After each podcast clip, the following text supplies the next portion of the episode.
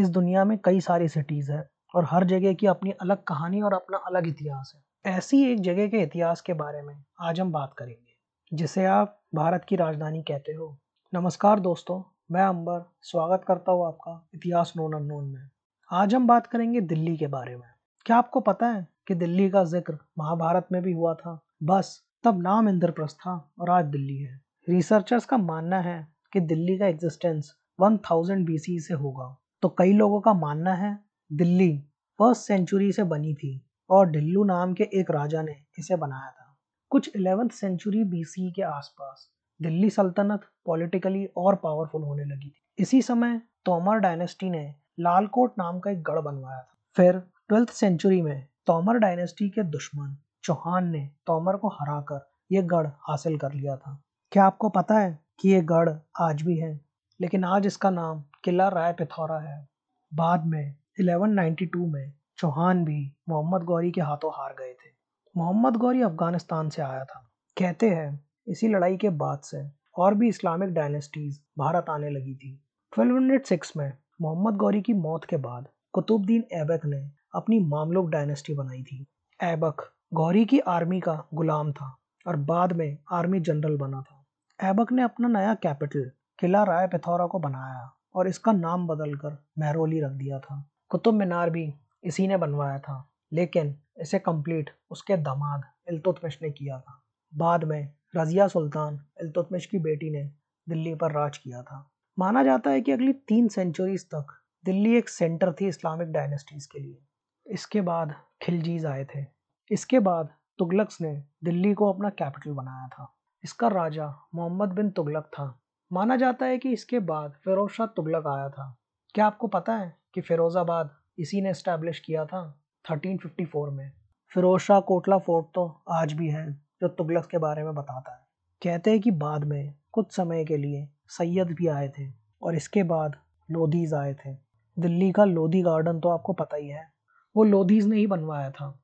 लोधीज की रियासत के जाने माने नाम इब्राहिम लोधी, तीसरे लोधी सुल्तान बने थे। उनके कई दुश्मन थे। 1526 में बाबर, जो कि मंगोल एम्पर गेंगिस खान के डिसेंडेंट थे, उसके हाथों इब्राहिम लोधी हार गया था। इसी के बाद इंडिया में मुगल रूल स्टैब्लिश हुआ था। बाबर ने आगरा को अपनी कैपिटल बनाया था। 1533 में बाबर के बेटे हुमायूं ने उसकी जगह ले ली थी। वो वापस दिल्ली आया और उसने दिल्ली में अपनी नई कैपिटल बनाई दिन पना नाम से। सात साल बाद शेर शाह सूरी, जो कि सूरी डायनेस्टी का था उसके साथ लड़ाई में वो हार गया था। शेर शाह सूरी। इसने दिन पनाह का नाम बदलकर शेरगढ़ रख दिया था। आज भी वहाँ का पुराना किला तो आप सबको पता ही होगा। वैसे तो शेर शाह सूरी इसने सिर्फ़ पाँच साल ही राज किया था, लेकिन तब इसने एक पोस्टल सिस्टम सेट किया न्यू करेंसी इंट्रोड्यूस करी, रुपया नाम की, और जीटी रोड स्टैब्लिश किया, जिसे ग्रैंड ट्रंक रोड भी कहा जाता है, जो आज बांग्लादेश से अफ़गानिस्तान तक जाता है। 1555 में हुमायूं ने फिर से दिल्ली को हासिल किया था। 1628 में अकबर का बेटा शाहजहां फिफ्थ मुगल एम्पर बना। कहते हैं कि इसके राज में कई सारे मॉन्यूमेंट्स बनाए गए थे और ताजमहल को कौन नहीं जानता। शाहजहां ने अपनी नई कैपिटल बनाई, शाहजहानाबाद नाम से। इसके वजह से ही मुगल आर्किटेक्चर फ़ेमस हुआ था। किसी ने रेड फोर्ट भी बनवाया था। रॉयल कोर्ट में कई सारे लोग आते थे, जिन्हें दीवाने आम में बिठाया जाता था। और कई सारे खास लोगों के लिए दीवाने खास था। शाहजहानाबाद के शहर में एक बाज़ार भी था, जो करीब 1.5 किलोमीटर तक फैला हुआ होगा, जो आज के चांदनी चौक के पास होगा। यहाँ पर हर चीज़ की ट्रेडिंग होती थी। शाहजहां की मौत के बाद कई सालों तक शाहजहानाबाद मुगल कैपिटल बना रहा। उसके बेटे औरंगज़ेब के राज के समय उसका अंपायर खत्म होने लगा था। वेस्ट साइड से मराठा अंपायर और नॉर्थ वेस्ट साइड से अफगान इन्वेडर्स के वजह से मुगल अंपायर खतरे में आ गया था।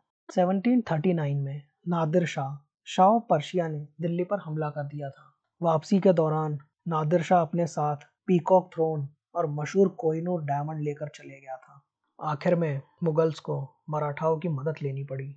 इसीलिए मुगल्स के पास सिर्फ़ दिल्ली का नॉमिनल कंट्रोल ही रह गया था। फाइनली 1757 तक मराठाओं ने दिल्ली का पूरा कंट्रोल ले लिया था। 1803 में ब्रिटिश फोर्सेस के साथ लड़ाई में मराठा हार गए थे और जिसके बाद Delhi British East India Company के एडमिनिस्ट्रेशन में आ गई थी। मुगल का सिर्फ़ नॉमिनल कंट्रोल ही बचा था। कई सालों तक ब्रिटिश एडमिनिस्ट्रेशन के राज में रहने के बाद इंडियन सोल्जर्स ने ब्रिटिश के खिलाफ रिवोल्ट स्टार्ट करी। इसे आप फ़र्स्ट वॉर ऑफ़ इंडिपेंडेंस भी बोल सकते हैं। हज़ारों की तादाद में कई सारे सोल्जर्स ने दिल्ली पर हमला करके उस पर कब्जा कर लिया। उन लोगों ने मिलकर बहादुर शाह ज़फ़र को राजा बनाया। वो आखिरी मुगल राजा था। लेकिन जल्द ही ब्रिटिश सेना वापस आई और उन्होंने फिर से दिल्ली पर हमला किया। कई सारे लोगों की जाने गई। बहादुर शाह ज़फ़र को बंदी बना लिया गया और बेटे और पोते को मार दिया गया था और इस तरीके से मुगल अंपायर खत्म हुआ। यहीं से ब्रिटिश एडमिनिस्ट्रेशन की इंडिया में शुरुआत हुई थी और इस पीरियड को द राज का नाम दिया गया था। ब्रिटिश ने कैलकटा को अपना कैपिटल बनाया।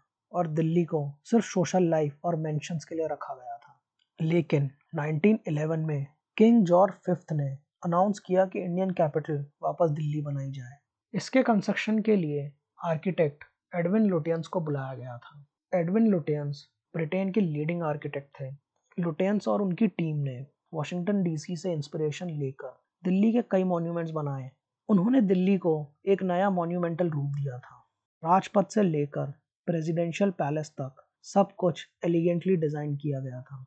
इस नई सिटी को बनाने में करीब 20 साल लगे थे और आज भी इसे फाइनेस्ट आर्किटेक्चरल मॉन्यूमेंट्स में गिना जाता है। क्या आपको पता है कि आज भी कई बार दिल्ली को लुटेंस दिल्ली भी कहा जाता है? 1931 में New Delhi as a new capital inaugurate करी गई थी। इतना सब करने के बाद भी ब्रिटिश ने ये कभी नहीं सोचा होगा कि अगले 16 साल में उन्हें ये सब छोड़ना पड़ेगा। इंडिया की इंडिपेंडेंस के बाद इंडियन पार्लियामेंट दिल्ली में ही बनाया गया और इसी समय के आसपास इंडिया को पार्टीशन का भी सामना करना पड़ा था। वक्त के साथ पुराने लोग दिल्ली छोड़ने लगे तो कुछ नए लोगों ने इसे अपना घर बनाया। 1957 में दिल्ली डेवलपमेंट अथॉरिटी स्टैब्लिश करी गई। धीरे धीरे करके दिल्ली ट्रेडिंग सेंटर से चेंज होकर एक इंडस्ट्रियल पावर हाउस बन गई थी। कई सारी नई फैक्ट्री स्टैब्लिश होने लगी थी। 1982 में, दिल्ली में एशियन गेम्स भी होने लगे, जिसकी वजह से दिल्ली और उसकी इकनॉमी और डेवलप होने लगी। 1990s में नए इकोनॉमिक रिफॉर्म्स लाए गए, जिसकी वजह से फॉरेन इन्वेस्टमेंट बढ़ा और ज़्यादा इकोनॉमिक ग्रोथ हुई। 2002 में दिल्ली में मेट्रो सर्विस स्टार्ट करी गई। 2010 में दिल्ली ने कॉमनवेल्थ गेम्स भी होस्ट किए थे। इन सब के वजह से ही आज दिल्ली एक ग्लोबल मेट्रोपोलिस बन चुकी है। आज करीब 30 मिलियन लोग दिल्ली में रहते होंगे। पुरानी दिल्ली से लेकर गुड़गांव, जिसे हम अब गुरुग्राम के नाम से जानते हैं, उसकी साइबर सिटी था क्या आपको पता है कि यूएन के अकॉर्डिंग दिल्ली की अर्बन पॉपुलेशन सेकंड हाईएस्ट है वर्ल्ड में ग्रेटर टोक्यो के बाद। बहुत सी पुरानी जगह है दिल्ली में, जिन्हें रिस्टोर किया गया है। हाँ बढ़ती पॉपुलेशन की वजह से कई प्रॉब्लम्स भी बढ़ी है, जैसे पॉल्यूशन इलेक्ट्रिसिटी शॉर्टेजेस फिर भी ग्लोबल वर्ल्ड सिटीज़ में दिल्ली की एक अलग इम्पोर्टेंस है। ये थी दिल्ली की कहानी। जानिए दुनिया की और भी फ़ेमस सिटीज़ की हिस्ट्री के बारे में। आने वाले एपिसोड्स में। तब तक के लिए जुड़े रहिए इतिहास नोन अननोन के साथ।